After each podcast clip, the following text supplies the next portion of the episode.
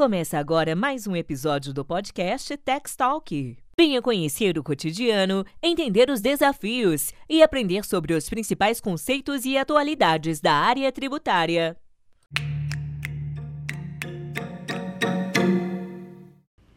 Bem-vindos ao Tax Talk. Esse é um podcast quinzenal da área de tributos que vai trazer conceitos que interessam tanto aos operadores da área de tax quanto a você, contribuinte, que todos os dias destina parcela da sua renda, direta ou indiretamente, para o recolhimento de tributos. Eu sou Jéssica Friso Ferraz, Tax Manager, sócia nominal do Ferraz Advogados Associados e atuante na área tributária há 15 anos. O tema do nosso podcast hoje é o PIX e o Convênio 166 de 2022.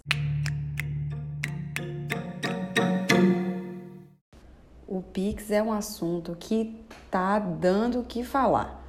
Todo mundo está reivindicando aí a paternidade do Pix nessa época de eleição, porque convenhamos, o Pix ele veio para revolucionar a forma de pagamento. Ele é um meio de pagamento instantâneo criado pelo Banco Central em novembro de 2020. Então estamos chegando aí próximo a fazer dois anos de Pix aí no mês que vem. Esse episódio está sendo gravado no dia 17 de outubro, então já já aí tá na hora de acender as velhinhas e bater parabéns para essa forma de pagamento que revolucionou o mercado, né? Porque o dinheiro, no, quando você efetua um pagamento via Pix, ele vai ser transferido de uma conta para outra em até 10 segundos, a qualquer horário, todos os dias, inclusive feriados e finais de semana além de transferir receber dinheiro, você pode também fazer compras pagando com Pix, pagar contas de luz, celular e até impostos, como o Simples Nacional, por exemplo.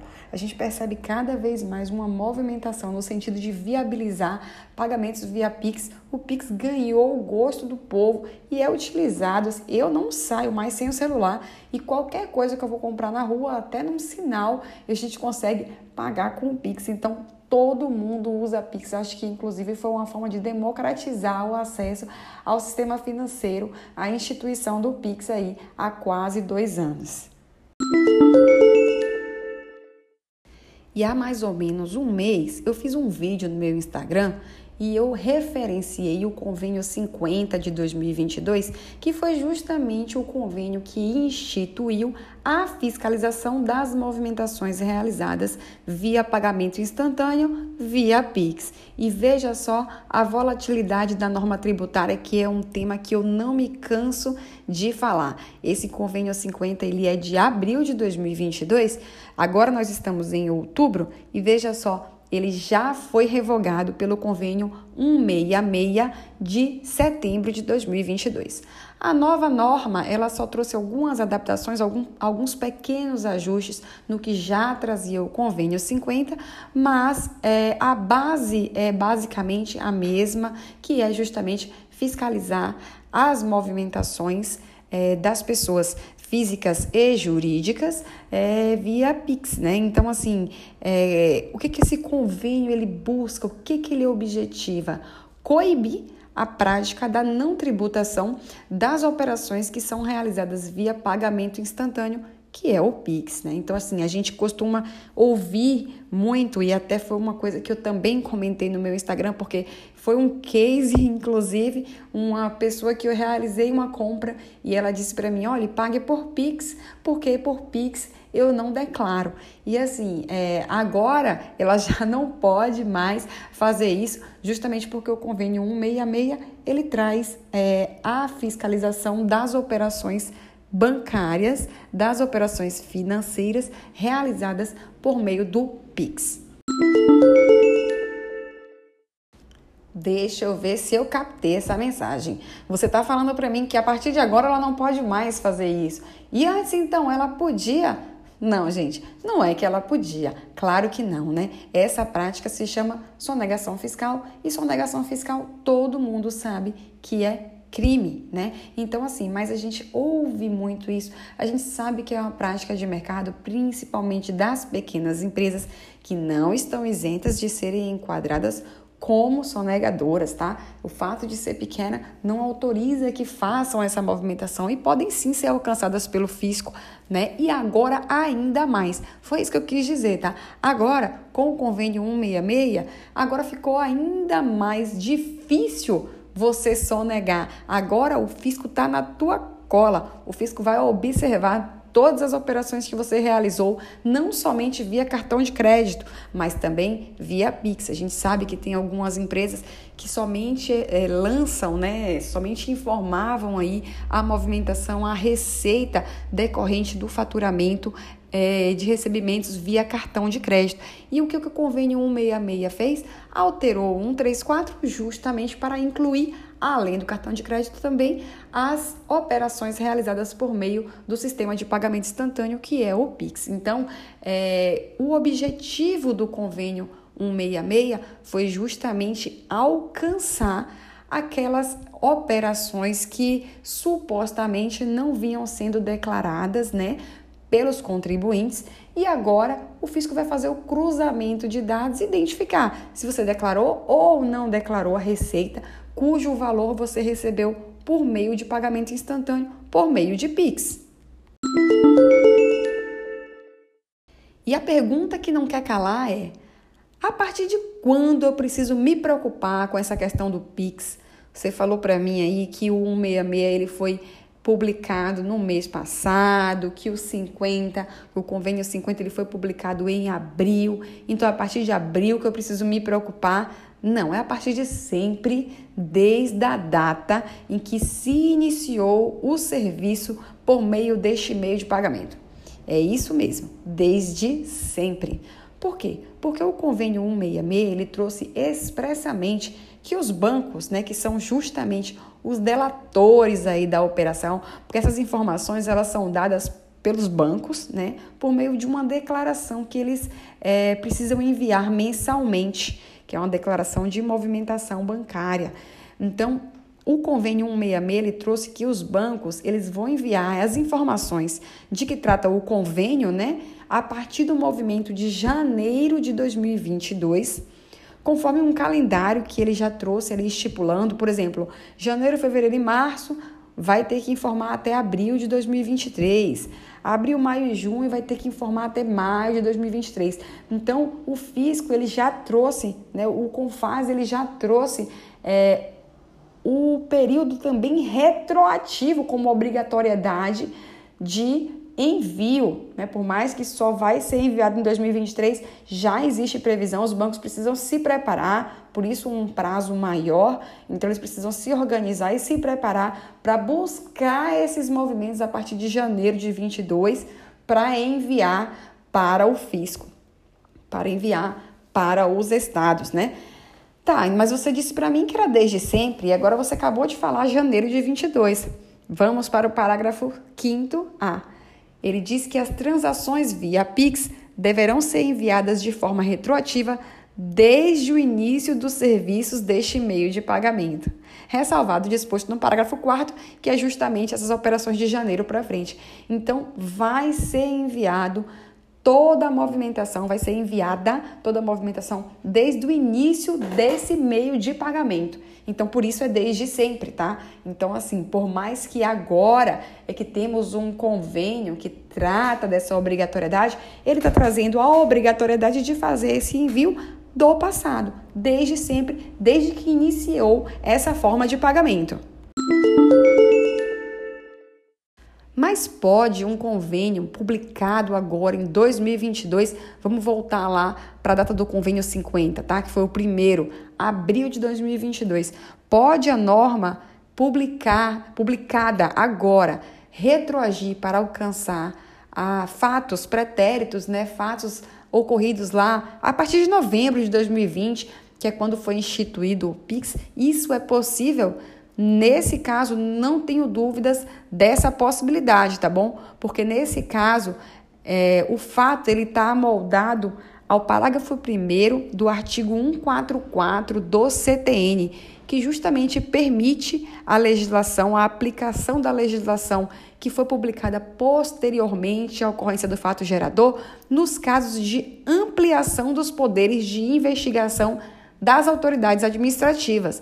Né? O convênio 166 nada mais é do que a ampliação dos poderes de investigação para alcançar essas operações que são realizadas via PIX. Assim sendo, não tenho dúvidas da aplicabilidade dessa possibilidade de retroagir para alcançar esses fatos pretéritos aí de modo que então obrigue os bancos a informar todas essas movimentações desde a promulgação, ou melhor, desde a instituição do Pix em novembro de 2020.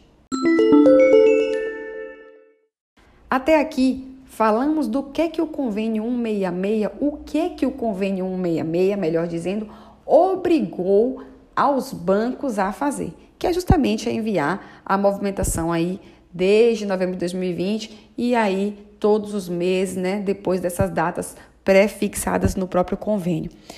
Mas nós não havíamos falado ainda sobre o que que o convênio 166 obrigou ao contribuinte, a você que emite aí, é, que fatura, né, e que recebe via Pix, o que que ele obrigou você a fazer? O convênio 166 obrigou, ele disse, né, o que que ele trouxe aí na cláusula segunda, que toda movimentação realizada via Pix, assim como ele já trazia para cartão de crédito e outras formas de pagamento, ela deve estar vinculada ao documento fiscal emitido na operação ou prestação respectiva. Ou seja, tem uma movimentação via Pix, tenho que ter nota fiscal. É isso que ele está falando. Por quê? Porque se você tem a nota fiscal emitida, obviamente essa nota segue para sua movimentação fiscal, que vai para suas apurações fiscais e você vai recolher os tributos incidentes sobre essa operação, tá? Justamente para o contribuinte não se furtar de pagar o tributo, ou seja, ele emite a nota e acaba carregando aqueles valores para sua apuração. Então, o convênio 166 não trouxe somente obrigatoriedade para os bancos, tá? Para os bancos de informarem aí essa movimentação bancária, mas também para os contribuintes de emitir, de sempre emitir documento fiscal respectivo ao recebimento via Pix. E por que essa informação é importante? A gente falou há pouco sobre essa questão da retroatividade da norma alcançar os fatos pretéritos desde novembro de 2020, que é quando o Pix foi instituído. Então, se você ainda, né, na época aí, não fazia, não emitia a nota fiscal para esse, é, esses recebimentos via Pix, olha só, o fisco vai te alcançar. E o que é que você pode fazer para diminuir o ônus tributário, vamos falar assim, decorrente da não emissão dessa nota fiscal? Procura aí um profissional de sua confiança, conta tudo para ele e fala assim: "Me ajuda, porque Jéssica falou para mim que a gente precisa correr atrás de uma denúncia espontânea. A gente precisa correr atrás de uma denúncia espontânea, que é justamente você dizer para o fisco: olha, fisco, claro, né, gente, de uma maneira formal, né, instruída aí por um profissional de sua confiança, mas bem a, a, a grosso modo, né, trocando em miúdos, você vai falar: fisco, essas operações aqui eu não emiti nota fiscal e eu estou contando isso para você aqui de forma espontânea e eu quero pagar o tributo referente a essas operações. Obviamente que essas, né, sobre esse tributo que você não recolheu, vai incidir os juros, né? Mas você não vai pagar a multa, por isso é importante esse ponto, tá? Porque você pode aí reduzir o ônus tributário, porque o fisco vai alcançar a movimentação aí de todo e qualquer contribuinte que tenha recebido via Pix e que não tenha é, emitido a respectiva nota fiscal e levado, oferecido esses valores à tributação. Então, com a denúncia espontânea, você vai reduzir o ônus tributário que você vai ter decorrente dessa não emissão do documento fiscal em momento oportuno. Por isso esse ponto ele é muito importante. Então presta muita atenção, gente. Não emitiu nota fiscal à época do recebimento via Pix, corre para denúncia espontânea, tá? Você vai reduzir aí o seu é, ônus tributário, ônus decorrente de imposição de penalidade por não ter agido em conformidade com a legislação vigente, por ter transgredido o que estava previsto na legislação, tá bom? Por fim, E não menos importante, até porque eu recebi muitas perguntas quando eu publiquei lá no meu Instagram o vídeo sobre esse convênio 50, que na época era 50, né? Agora já é 166. Eu espero que não mude até o momento que esse episódio vá ao ar, para eu não perder minha gravação.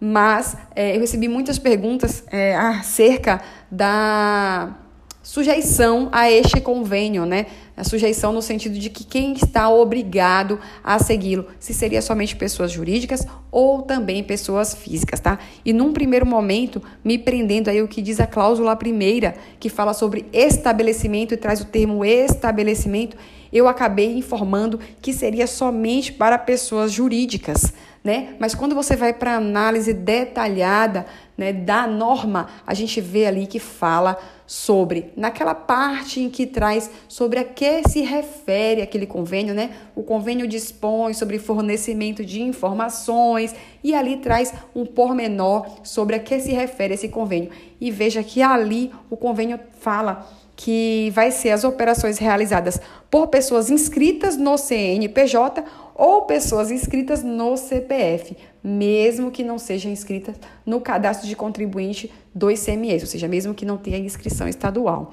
Então, retificando a informação que eu havia dado anteriormente lá por meio dos stories, na verdade, todo mundo que tem CPF ou CNPJ, ou seja, pessoas físicas e jurídicas, deverão seguir o que consta no convênio 166. Claro que quando a gente fala de pessoa física, né, estamos falando de uma movimentação menor, supostamente menor, melhor dizendo, né?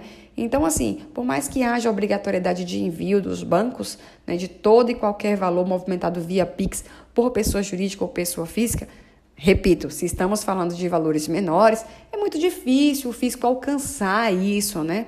Até porque, nesse caso, você teria que emitir uma nota fiscal avulsa, você... Agora, sim, o que diz a norma é, se você exerce atividade de venda ou revenda de mercadoria ou bem, sendo pessoa física ou jurídica, o banco vai entregar a movimentação. Sendo pessoa física ou jurídica, você é obrigada a realizar a emissão de nota fiscal, tá bom? Então, se aplica para pessoa física e para pessoa jurídica também o convênio 166, tá bom? Então, a gente tem aí uma obrigatoriedade que alcança tanto a esfera pessoal, né, quanto a esfera empresarial. É um, um, convênio que veio justamente para evitar que as pessoas se furtem da obrigatoriedade de recolher tributo e é um convênio que veio aí para buscar essas movimentações que agora estão em larga escala, todo mundo paga e recebe por Pix, né? Então, a digitalização dos processos que é realizada pelo fisco de forma constante e contínua